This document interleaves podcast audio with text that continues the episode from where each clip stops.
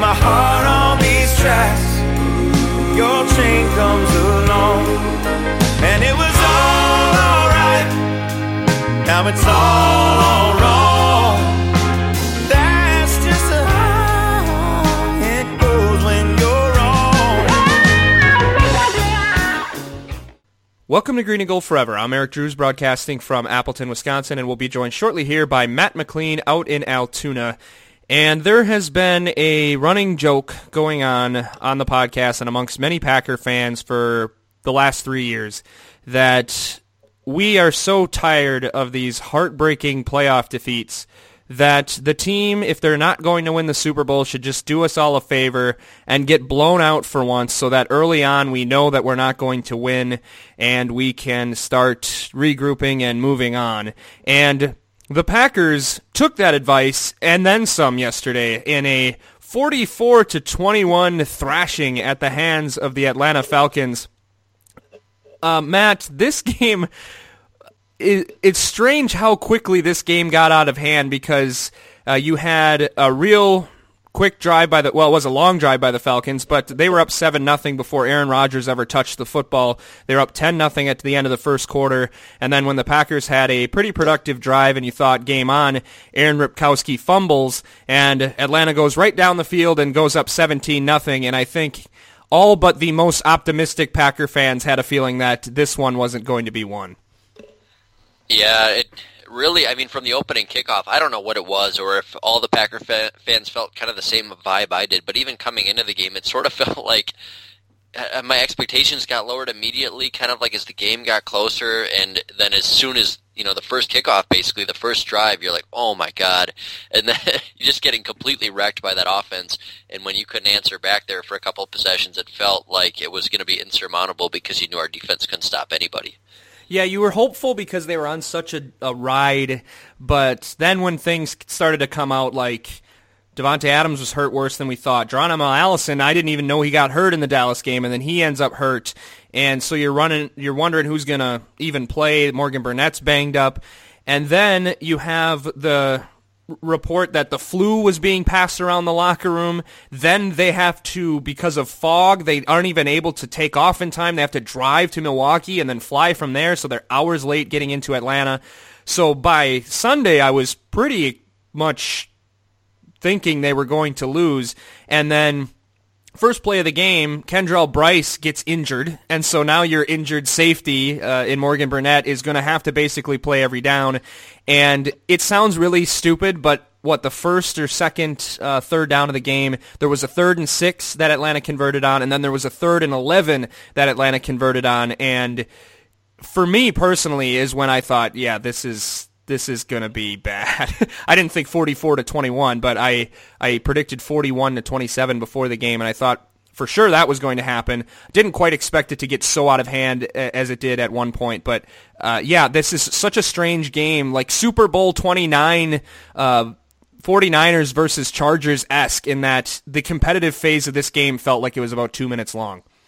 Oh, right. And I mean, we talk about it all the time, but I mean, just a matter of the attrition in this game. I mean, the Falcons largely healthy, and we had absolutely nobody left. And it just, it just, it's so incredible to watch that. I mean, we've seen it all year long, but even in this game, you mentioned first play, Brice gets hurt, um, and there was that one tackle where I think it was Jake Ryan goes up and hits a guy and flips. Was that Julio? He flipped. Yeah, power bombed him. Yeah, he labeled somebody, and then it looks like the other guy should have been hurt, and then of course he's the one who's down. It's just like you have no bodies left. You've got defensive tackles playing on the offensive line. It's just it can't get much worse, and I don't know how you really expect. I mean, we we can break this down and get into as many things as we will probably, but I don't know how you expect that roster out there to stand a chance against that Falcons offense. Yeah, let's get into all that. So first things first which is easy to forget to do when you're a Packers centric podcast and a Packer fan, is hats off to the Falcons because as much as they destroyed the Packers yesterday, they looked pretty dominant against Seattle the week before. They have been on an offensive run that was even greater than the run that they had been on, that the Packers had been on over the last eight weeks. And so, um, you know, they, they still 11 win team. Their their defense is iffy, but has, has played better as of late. But it's it's hard to argue that uh, they don't deserve to represent the NFC in the Super Bowl. Yeah, and you can probably speak better to this than I can, um, having watched more of these games multiple times. But I can't remember the Packers ever getting handled that bad in the playoffs. I mean, you've seen some of those early '90s Cowboys games more than I have, but I mean, just even in the games where they've lost by a couple touchdowns, it just feels like you you could tell for right from the get go you were just overmatched, which doesn't happen very often in a championship game. Yeah, maybe the 93 or 94 divisional round games at Dallas. Uh, 93 they hung in there for a while, and I think it was 10 to 3 uh, almost going into halftime, and then um, I forget his name. He was number 30, Corey something Harris, I think, fumbles the kickoff, and then Dallas doubles him up and goes 17-3 at the half. But this was a little different. The only one I can think that's even close is actually the loss to Atlanta in 2002, where if you uh, it, it felt like you turned the game on and you blinked and it was 21 to nothing. Right, right. But yeah, I mean, like you said, hats off They're a really good team, and I think that you know maybe the defense is getting disguised a little bit, but that offense was so dominant against us that it didn't even matter, and it, it probably will a little more in the Super Bowl. But I think they're pretty darn good. That's going to be a good game to watch. Yeah, and I think Matt Ryan is going to be the MVP, and he has me convinced. Aaron, Aaron Rodgers played great this year, as did Tom Brady. If either one of those guys got it, I wouldn't object to it. But I think if I had a vo- vote at this point, it would it would go to Matt Ryan. Yeah, I think I agree too, and I definitely would have fought for Rodgers because his last six, seven weeks was incredible. But I mean, he also had a, a beginning of the season lull where Ryan has been pretty much on all season long. So it's hard to argue, especially after you saw what you saw yesterday and how dominant they were to, to vote against him at all. I'm sure he's going to take it home now. Yeah, absolutely. And it's kind of nice. Is this is going to be the first time I believe since oh, I can't do this off the top of my head, but Kurt Warner in 1999 is the last MVP to win the Super Bowl. Um, I can't remember the last one to play in it.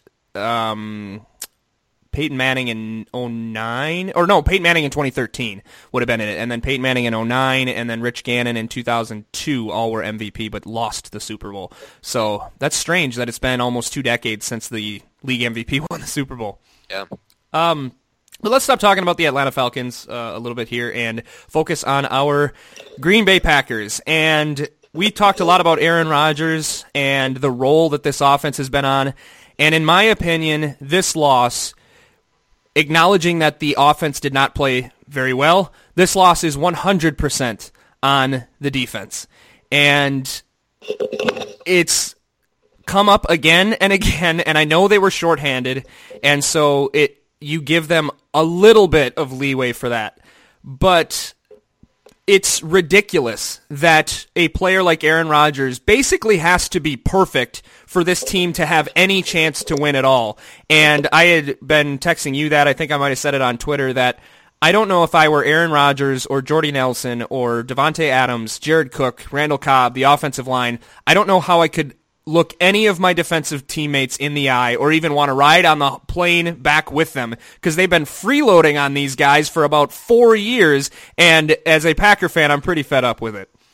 Yeah, I mean, it was basically like the the first time these teams played this season, whereas Rodgers was basically perfect in that game and they still lost. And now you come into this game with basically, even had he done that, you still would have lost, I think, because the yeah. defense was that bad.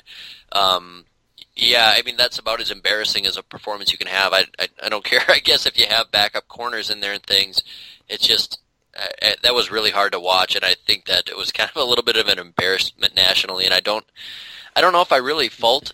It's hard to say. I, I don't feel like there was a lack of effort or anything. I think they were just put in bad positions, and it just it wasn't their day, and they just were clearly overmatched. I think they were put into bad positions for sure. I mean, the blitzes that he was dialing up where you got Burnett starting his trot from the locker room to try to blitz uh, Matt Ryan. It seemed like he was so deep into the secondary when he tried to run at him. I mean, those are blitzes designed to stop six foot tall quarterbacks from 1995 that are doing a seven step drop. The, those are not designed to stop the Atlanta Falcons. Um, my uh, old boss, who I still talk football with, I was talking to him today, and he said it was like a Model T racing a, a, a Porsche. The way that our defense was trying to stop that Atlanta team. So schematically, it was really bad. But those players are terrible. And yes, you had injuries, but for the most part, outside of missing Sam Shields, those were your preferred starters. And they got obliterated. And yes, Atlanta's got a very good offense. If they would have lost like the the way they lost the first game of the season or gave up 35 points or something, you say, okay, that's a great offense. 44 in a playoff game is unacceptable, no matter who you got in the game. If those guys are getting checks for it. And they clearly could have put up more too. Had we hung in there with them, they would have put up a whole lot more than 44 points, I think, too. So yeah, and yeah, like you said, I mean, Damarious Randall goes in, comes into the season being your number two guy that you expect to do that, him or Rollins, and he is just, I mean, I, I go back to it's like the Ahmad Carroll days. I just can't remember seeing a guy who looks that out of place out there, which yeah. is so bizarre. Thinking of you know he played well last year, and maybe he was a little more masked by some of the better players out there, but he just doesn't look like an NFL cornerback at all. And so that is a guy that you drafted to be there, mm-hmm. and it's it's still not not good at all. So you mean that Ted Thompson, who we'll get into, but I think I might even blame more than Dom Capers uh, for yesterday. You mean Ted Thompson, when he's trying to replace Pro Bowl cornerbacks like Sam Shields and Tramon Williams, should perhaps draft some cornerbacks instead of safeties and basketball players? Yeah, you would think so. I mean, you got to like that he's spending the higher draft picks on him to, you know, replace an area of need.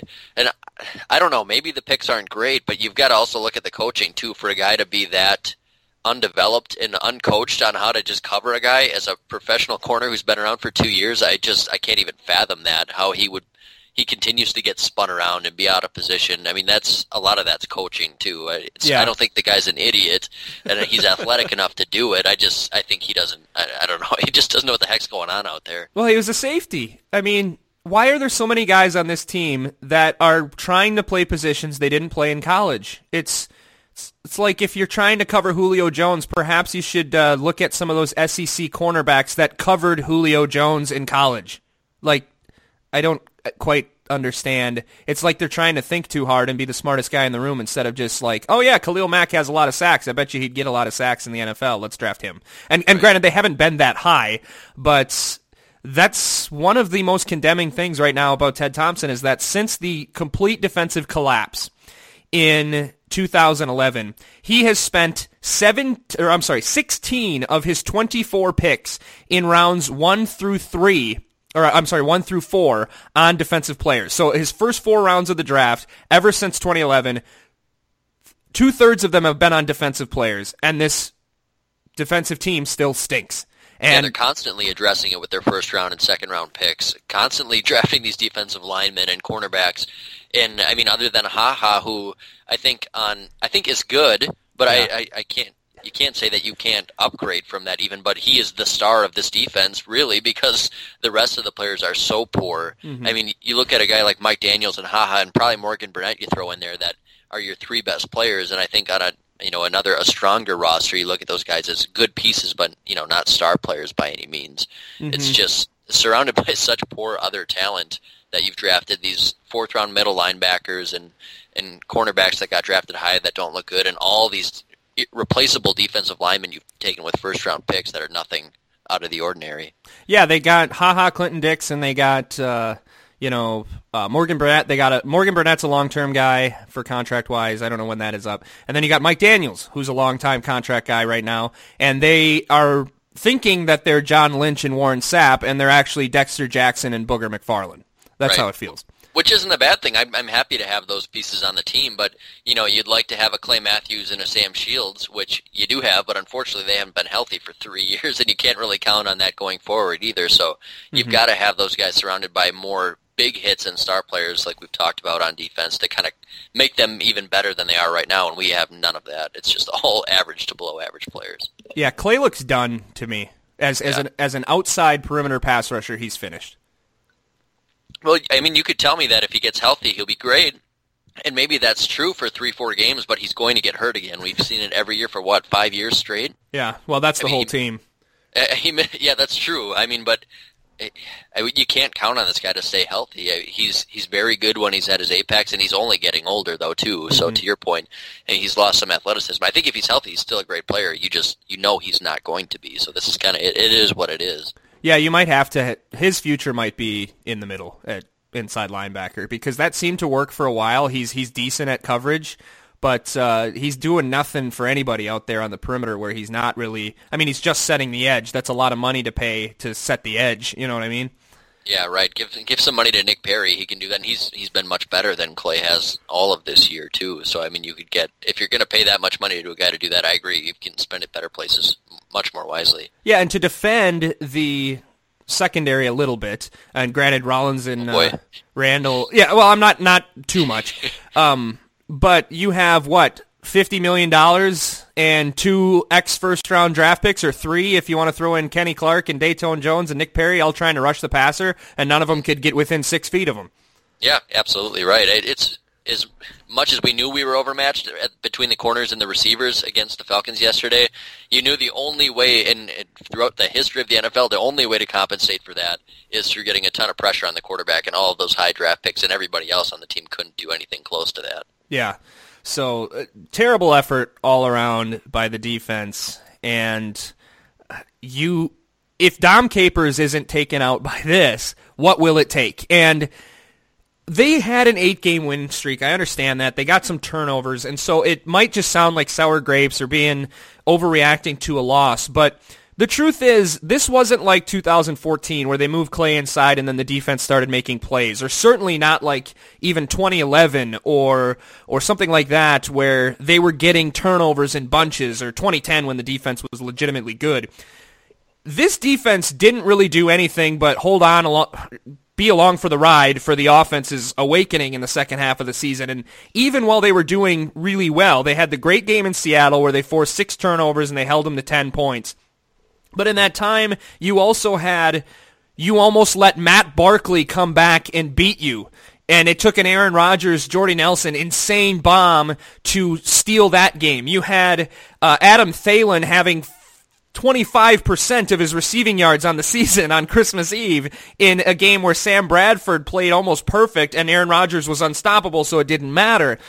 You had a almost complete epic collapse to Dak Prescott and the Cowboys when you really only had to cover one guy up 21 to 3.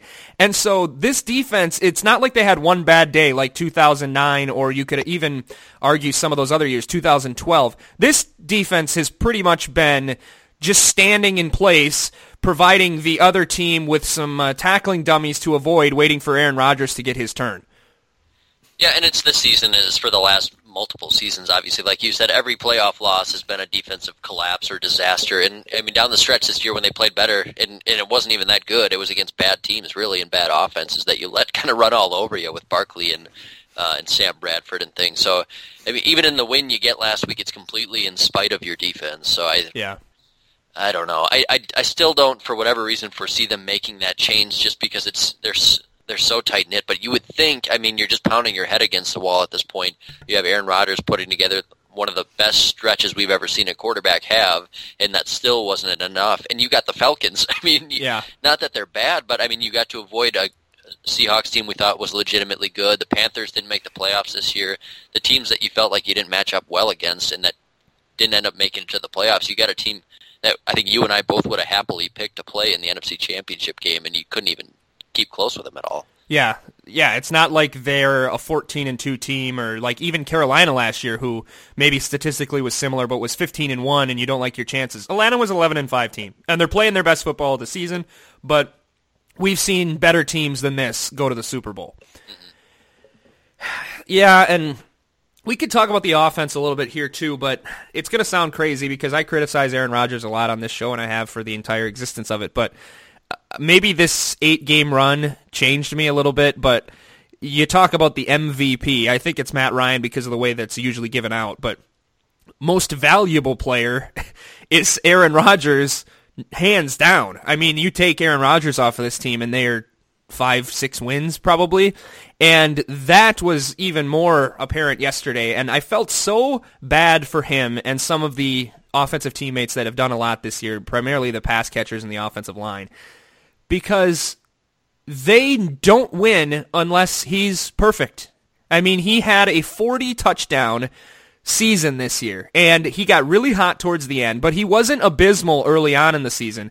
In the four game losing streak, they scored 32, 26, 24, and 25 points.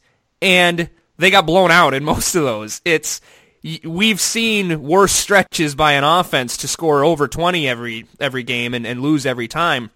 it's I, I don't know. It I felt better about Aaron Rodgers is, is in his standing as a top quarterback of all time, and and I'm saying now uh, easily top five for me. But I feel less confident that he'll ever ever see another championship because right now the way the Packers are constructed and will be constructed for the foreseeable future, I can't think of a single player in the history of the NFL that was relied on more to be perfect in order for their team to win at all.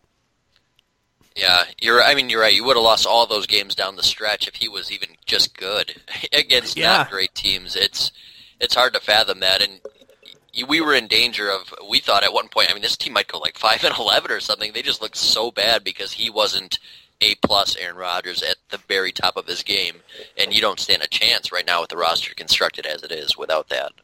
Yeah, not at all. And here's one fight that I wanted to pick. Um, oh yeah, by the way, here's a, here's a stat that I forgot to share earlier that our defense. So Atlanta was 10 of 13 on third down. That's the highest conversion rate in any playoff game since at least 1991 when Pro Football Reference started doing that. So that's re- nice job defense when you needed them to steal a few. But the thing that has changed, and it's the nature of the modern sports talk, uh, Aaron Rodgers was the toast of the town last week, and everybody talked about how he might be the greatest player of all time, and he's the greatest quarterback ever. This is the best run any quarterback's ever had. And now a lot of people are bailing on that and going, no, Tom Brady, Aaron's not even the best quarterback playing right now, which is what First Take had today.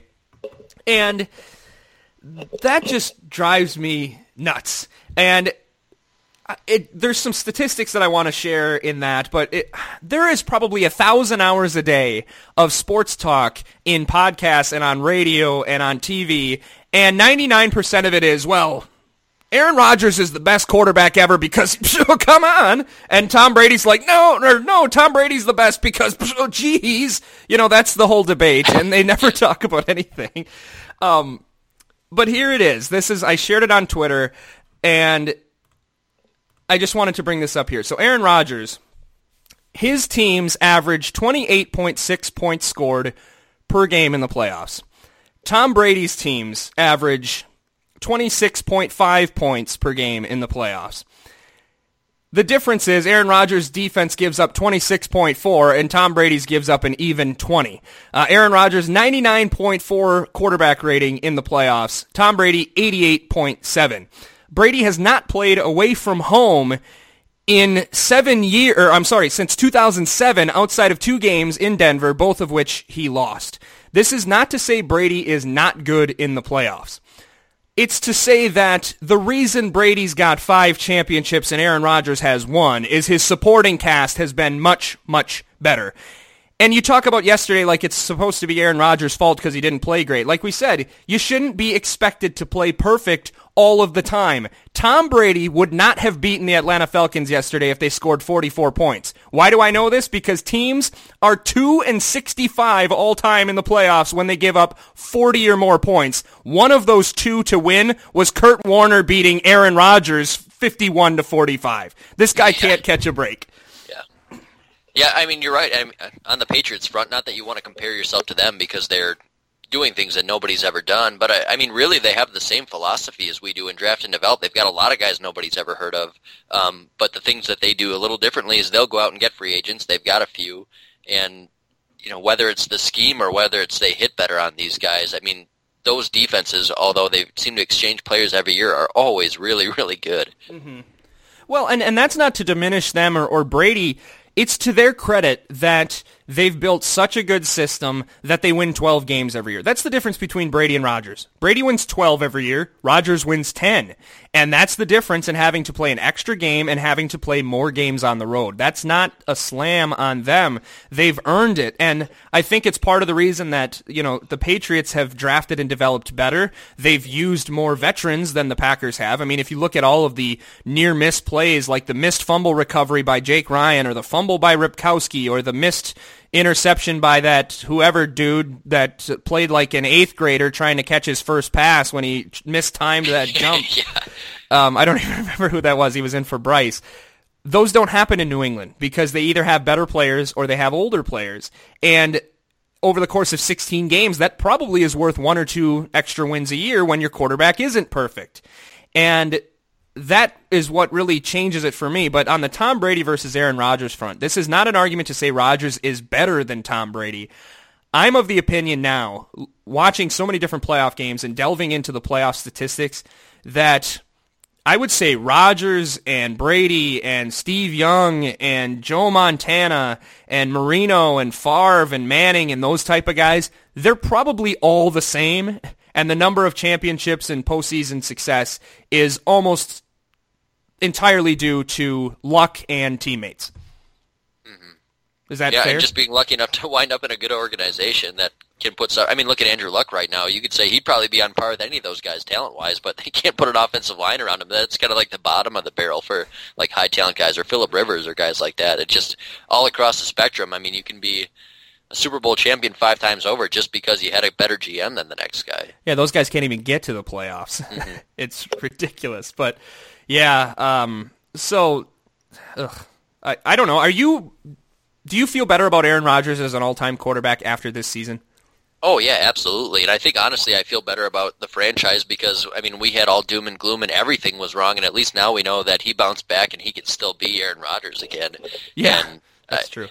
I mean, you know, his career's not taking such a downturn so early. I mean, he's he's over thirty, but he still should have a lot of years left. And we were concerned that it was kind of heading in the wrong direction there for a while too. So I think he's got a chance to really prolong this success and this high apex of playing so so well. So I, I I think I definitely agree with that. People saw him do things that almost no other quarterback's ever done, and I think talent wise, I think most people are in agreement now at this point. At least I think so that he's as good as anybody who's ever done it. He doesn't have the legacy or the like you said, the Super Bowl championships yet to be considered generally in that conversation, but I, I would think most people would have him in their top five, definitely top ten. Yeah, you would hope so. Although you got the Skip Baylesses of the world and all of those idiots, but I, I guess they don't really count. It's yeah, that doesn't count. And I mean, no matter who the quarterback is, you're going to have a guy like that too. There's plenty of you know Tom Brady haters out there, and there's always been plenty of haters for every quarterback out there. At least, especially in the last 15, 20 years. I mean, yeah. that's unavoidable. You're going to find some guy who just wants to have the opposite opinion, like yeah. Skip Bayless constantly and rips on Rodgers. I mean, he's really one of the few that does that. Yeah, even Colin Cowherd uh, was talking pretty well about him in the last month, and even chose Aaron Rodgers uh, or, or took Aaron Rodgers' side against his family, and said that his family sounded like a bunch of needy spotlight hogs.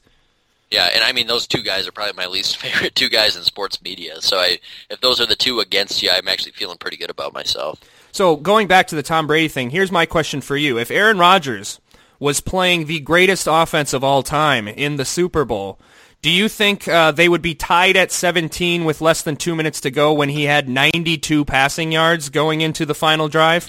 Definitely not. I think they'd probably be down about 65 to zero if that were the case. Um, for those of you who aren't as uh, uh, able to pick up on stupid clues to old games, that's uh, that was the scenario for Super Bowl 36 when Tom Brady took the field against the greatest show on turf Rams, tied 17. He had 92 passing yards, and I don't think they had had more than a first down or two in the entire second half. Can you imagine this Packers defense against that Rams offense? Oh, it'd be it'd ridiculous. Been, it'd have been 50, 52 to 21 or something at that point. Well, and even thinking about um, another, maybe the last game that was this bad for the Packers as far as the score is another reason why I couldn't necessarily blame Aaron Rodgers is he drives them down, they miss a field goal. He drives them down again, they fumble. Um, he had another drive where they go three and out, and two passes were dropped. And certainly Aaron could have played much better yesterday, but this wasn't like 2001 where Brett Favre threw three pick sixes in a 45 to 17 loss where he gave points to the other team. I don't think Aaron Rodgers, he, uh, he had that one interception, but it was more of a punt and they still had to drive 70 yards to score. I mean, he did not play well, but it wasn't some kind of epic choke job that should have made it necessary that the opponent get 44 points. Oh yeah, I agree. The offense didn't necessarily look bad, but they made some key mistakes, and by the time you know you would normally maybe bounce back and overcome those, the game was out of hand already. You had nothing to do. I mean, all you were doing then is playing catch up and playing against prevent defenses. Yeah, yeah. So, ugh. well, let's try to get a little bit more positive because prior to yesterday, um, in my opinion, this had been one of the more fun two month stretches uh, that I've had as a fan, and it's not the best to have the season end the way it did yesterday, but this game is not going to haunt me or tarnish this season the way that the loss in 2014 haunts me and tarnished that season. I think for the most part, I'm still going to look back on this season pretty fondly, and they had that great win against Dallas. They had an awesome beat down of the Vikings on Christmas Eve. They had that fun game in Chicago, uh, a snow game against the Texans, destroyed the Seahawks. So for me, um, with all of the injuries, you're playing a wide receiver at running back. I think that this year I will remember as a season that I enjoyed, and uh, it makes me think not only um, more highly of Aaron Rodgers, but honestly more highly of a lot of his offensive teammates and even Mike McCarthy, the way he was able to figure out solutions. Yeah, I was going to say that too. I I really think that it makes a difference in how you end the season because you come into this game and really you know you're not the better team and you didn't have a chance probably in the Super Bowl with your current roster construct, which we've never felt that way after a season. I think we always feel like we're this team of destiny and we have Aaron Rodgers and we're going to win it all. Yep. And so I mean we can I can look back. I just kind of sat there and took it yesterday. Honestly, like I wasn't. I wasn't throwing anything. I wasn't like ticked off. Really, I mean, it was depressing, yes, but I mean, you just kind of, kind of expected it, and whatever, it happened. And but you had so many good moments this year. I mean, like you said, the Cowboys game was one of the best Packer moments we can remember. Yep. Uh, I got to, I got a chance to go to that Vikings game on Christmas Eve, which was magical, and there was a lot of good games throughout the year, and a team that really fought through so much adversity. They were so banged up and still made it this far. I think you know, seeing how it ended, I think we can more appreciate that and not feel robbed of a Super Bowl or anything. I think maybe you know five ten years from now this might be one of the more positive seasons i look back to catch mccarthy there Yeah. more positive season that i can remember and look back on and actually think of this one fondly Yeah, it uh, it reminds me of 2013. It's better than 2013, but it's in that way where eight, seven, and one in a first round playoff exit. And I look back at that season as how much fun it was that Flynn rescued them in you know Yep. Minnesota, and then that great comeback in Dallas, and the Rodgers epic game off of injury. And so you know it doesn't bother me that they lost to San Francisco because they weren't going to go beat Seattle and and beat all of those teams. But uh, yeah, it. Uh, and even the, some of the defensive guys, I think they need a, total overhaul. But um, you know, I, I guess those guys they they at least were along for the ride, and maybe I don't think they all need to be cut, but they just need some help. yeah i would agree they're all good depth players but you know let's pop a couple more on top of them so they can at least come off the bench Yeah, uh, well, I think they, they desperately need a playmaker, but um, yeah, the the thing you said before, maybe five ten minutes ago, is probably the most encouraging thing coming out of this season. Is that at this time last year, we weren't sure Aaron Rodgers was ever going to be Aaron Rodgers again, and now he is. He's back, and he proved that that stretch was just an anomaly, and that this is who he is, and there's no reason to believe he shouldn't be close to this for at least another few years. Well, and look at how darn close you got too with this roster around it. Just basically him doing that, the offensive line playing well, him playing well, and that's I mean really in in short that's about it. And you beat the one seed and you won two playoff games when we weren't sure they could string together back to back wins against good teams. you did that with just that. I mean if you can put even you know, a half a defense around him and some more weapons maybe. I mean, you've got a great chance to win a Super Bowl in the next couple of years. Nobody's really that much better than you if you can just get a little deeper. Yeah, they got to build a defense that can win a, uh, you know, a 24 to 17 type game because they don't have that right now. And Aaron Rodgers made a comment that we've talked about a long time on this podcast, even before today. They need to find a way to win more in the regular season so they can have more home games in the playoffs. It, it's ridiculous. Him and Joe Flacco have been, and I think Ben Roethlisberger have been by far the most successful road quarterbacks in the history of the NFL. It's there are other players that are abysmal on the road. Tom Brady's one of them. He has a losing record on the road in his career. It's very hard to win road playoff games, and the Packers have to do it routinely because of the way that they always have some kind of slump in the regular season, or their defense falls apart for a month, usually November or October. And so they have to find a way to win more games in the regular season to shorten that path and keep you at home because um, Aaron Rodgers is the, maybe the best cold weather quarterback of all time. And if you can build a defense that can rescue him when he's not throwing for four touchdowns and 350 yards, then you have a realistic shot at to win the Super Bowl. But if you are coming through the wild card round, everybody always has that talking point get in and anything can happen. Well, for four straight years, nobody that played on Wild Card Weekend will play in the Super Bowl. So you need to get a bye. That's the traditional way to get to the Super Bowl. Probably over 30 or probably over 40 of the Super Bowl winners were teams that had a bye. You got to get a bye. Right. Um. All right. So, how much do you put on that injury stuff? It's getting weird now that basically since this decade began, we've been one of the most injured teams in the NFL every single season.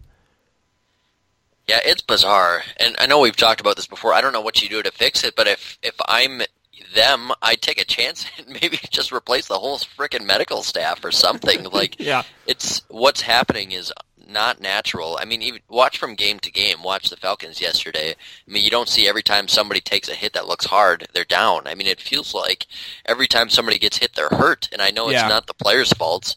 It, they're not just because they're wearing a Packer jersey instantly fragile, but you have to feel like this isn't just a one season thing. I mean, it's every year we're more injured than everybody else. And to this season was maybe to the worst extent, you had almost nobody left. I mean, it's just what what's happening isn't normal. So you'd feel like you'd want to make some kind of a change, but I just I don't know what. Uh, Well, you got to get rid of the cigarette machine out of the weight room. Um, That's what we always talk about. That they must just like wake up for brunch and have Bloody Marys and cigarettes. and hey, it worked for drinking from- Lombardi's team. Yeah, or maybe they need to start doing that if that's not what they're doing now. Just start to treat their health more like those '50s guys, just just burgers and smokes.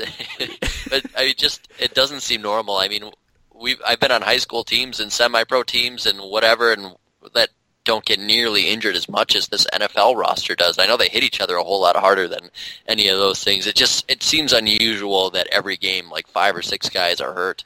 And yesterday, I think it was every series. It, it felt like somebody got hurt, and we watch a lot of football. We watch a ton of college football. We watch uh, every team in the NFL, and I watch a ton of old games. When a game from the 70s or the 80s, when they're playing on AstroTurf that is like has the softness of a miniature golf course, you know, and people aren't dropping like flies constantly. It's unique to the Packers in recent years, and it just doesn't make sense. It's entirely possible that they have just gotten the worst case of bad luck in the history of pro sports when it comes to injury.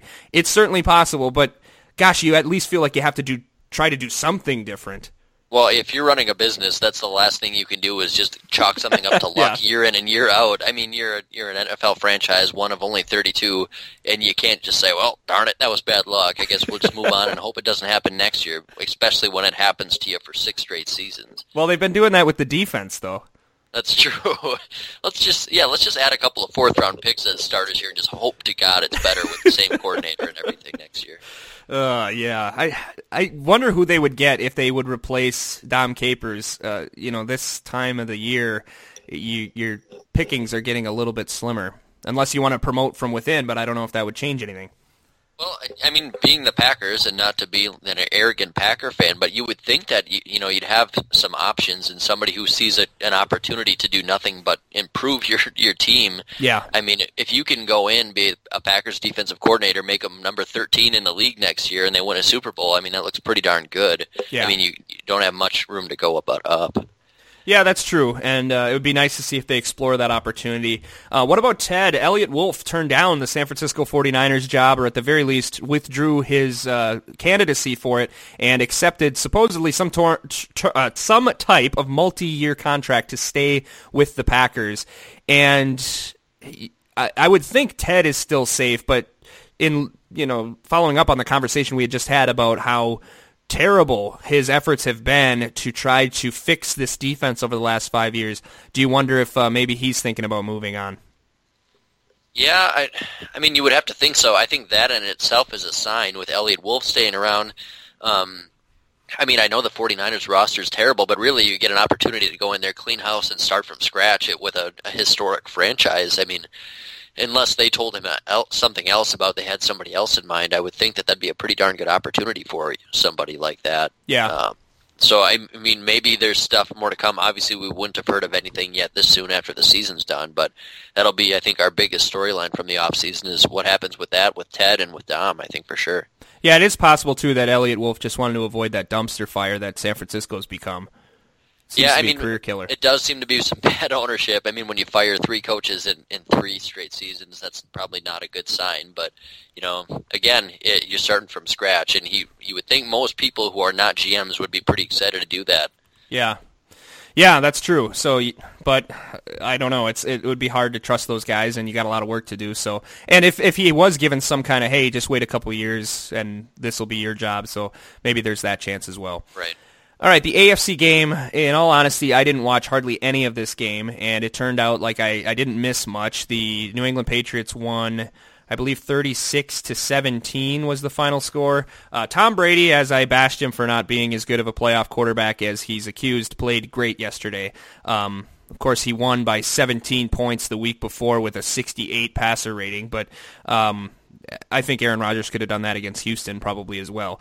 Uh, Pittsburgh gets bullied quite a bit. What happened to Pittsburgh's offense just overnight? Couldn't do anything. Couldn't get in the end zone.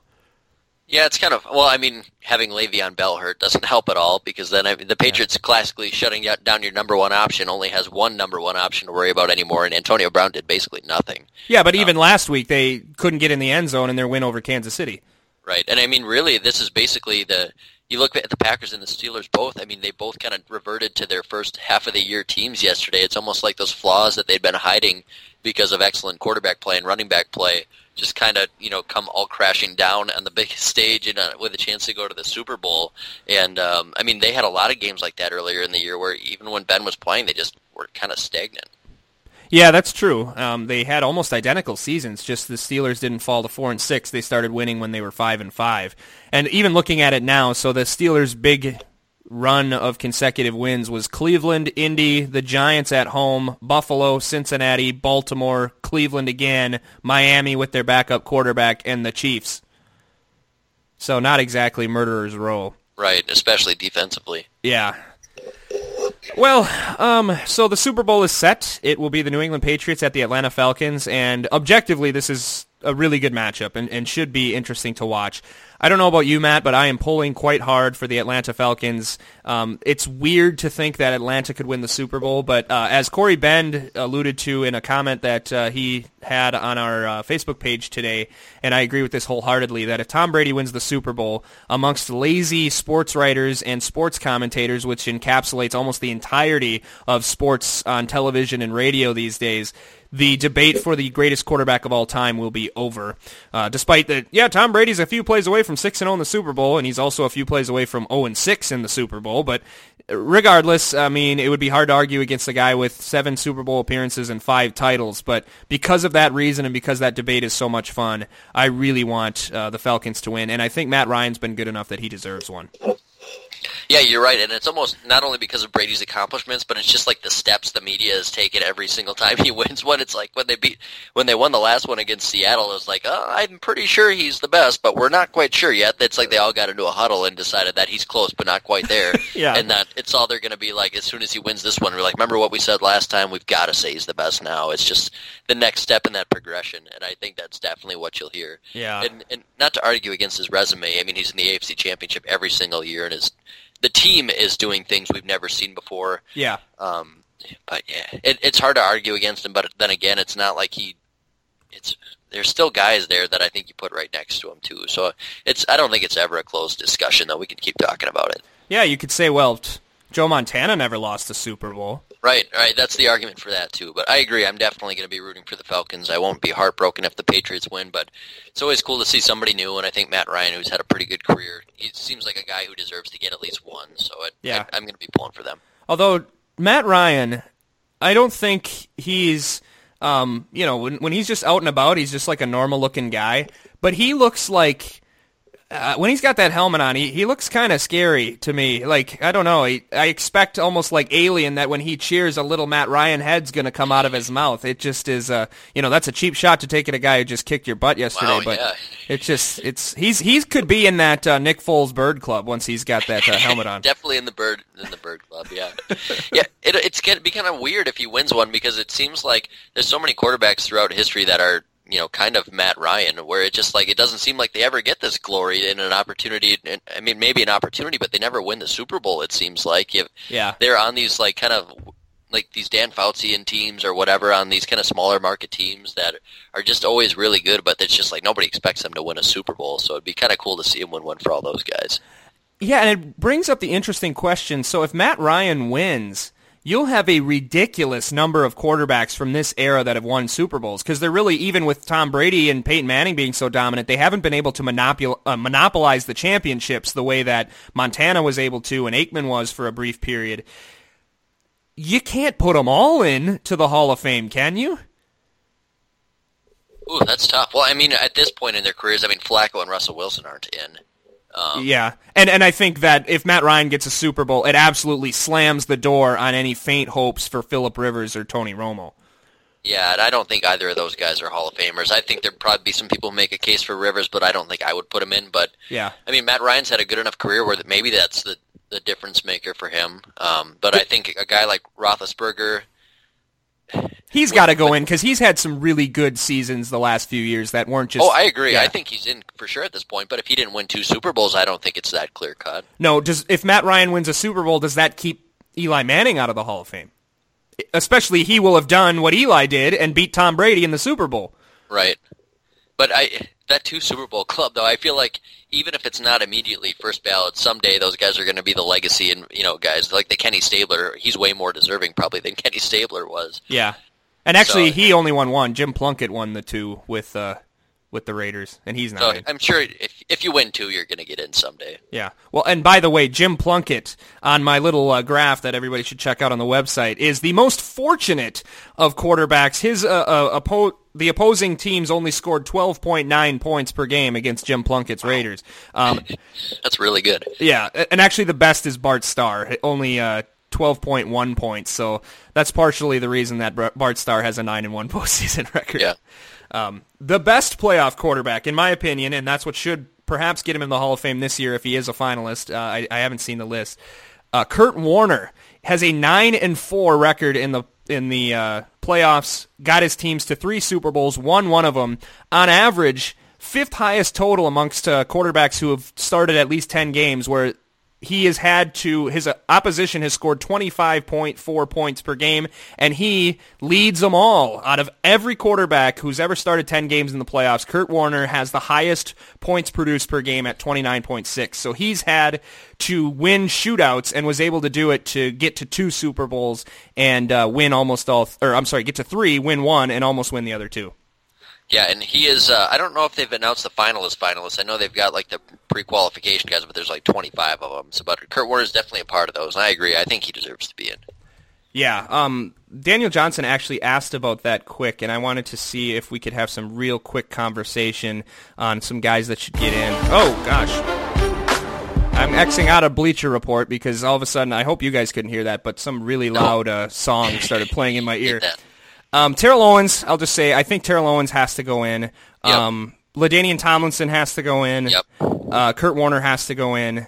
Um, I don't know about some of the older guys. I'm I don't know if he's still a finalist, but I'm really upset about Steve Atwater being a finalist and LeRoy Butler not being. Mm, yeah.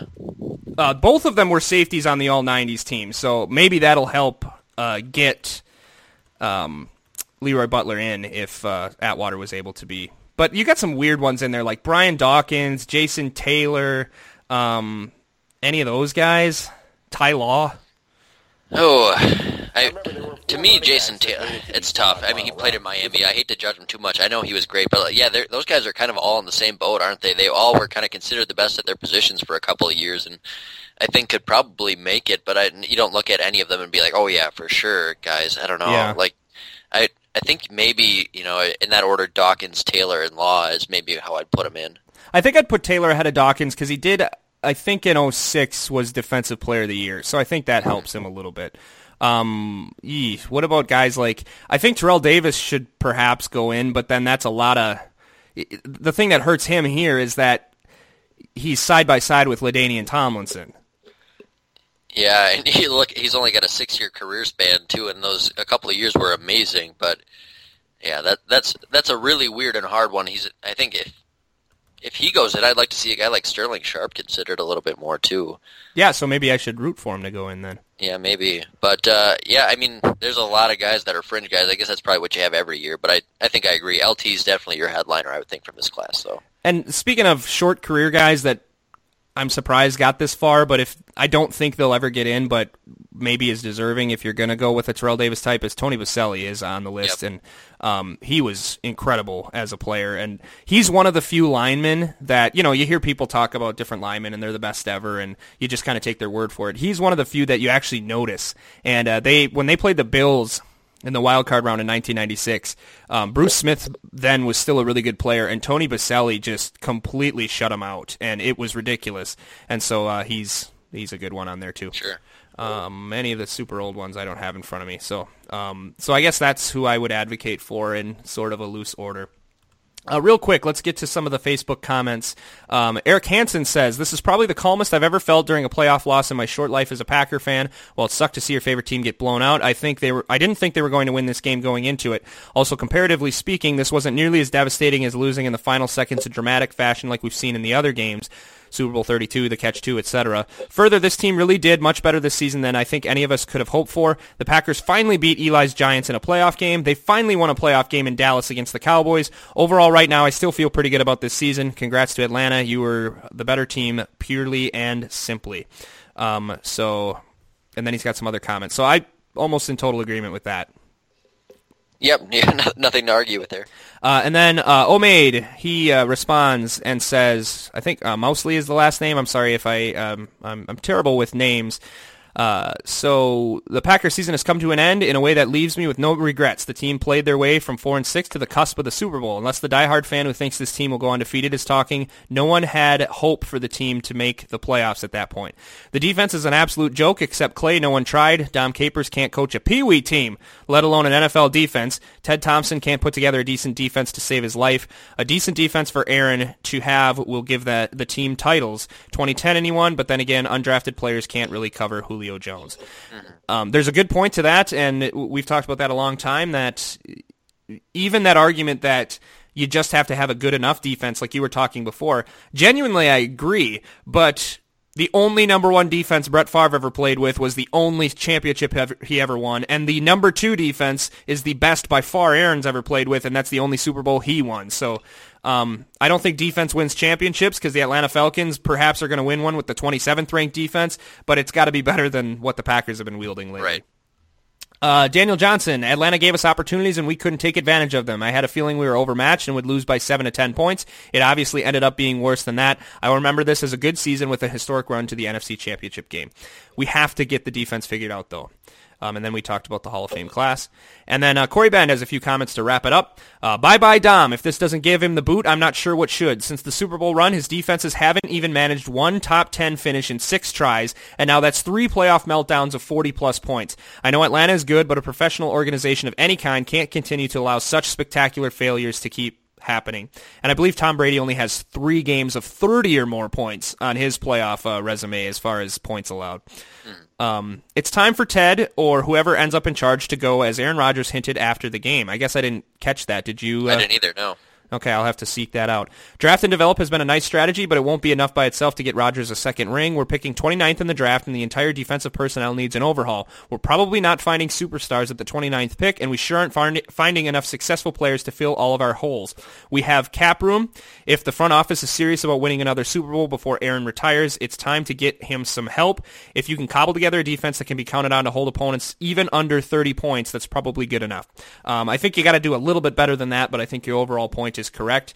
And uh, go Falcons in two weeks because bleep the Patriots. I'm already dreading hearing every pundit declaring the best quarterback ever question definitively closed. Um, we talked about that before.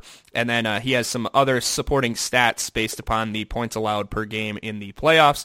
Um, so head over to Facebook and share your comments and read the comments of uh, some of our very intelligent fans. So, uh, man, it's it's weird that the season's over.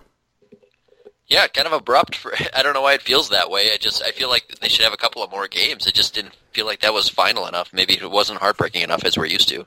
Yeah, exactly. I mean, I'm not depressed like I have been the day after playoff losses the last few years, and especially this late. I mean, think of the other two uh, NFC Championship games we've lost in recent years, and those were two of the most painful days ever. The day after those, and I'm not feeling any of that today. Yeah, right. Um, I don't know. It's uh, it's always weird this time of year because I love football and it's it's I look forward to it all year and I love watching all of the games and I love watching old games, but there is a sense of relief to me once the Packers lose and you kind of get over that initial pain that wow, I can kind of get back to living somewhat of a normal life. And maybe go to the store on the weekends instead of Right. watching, you know, college football and all this kind of stuff.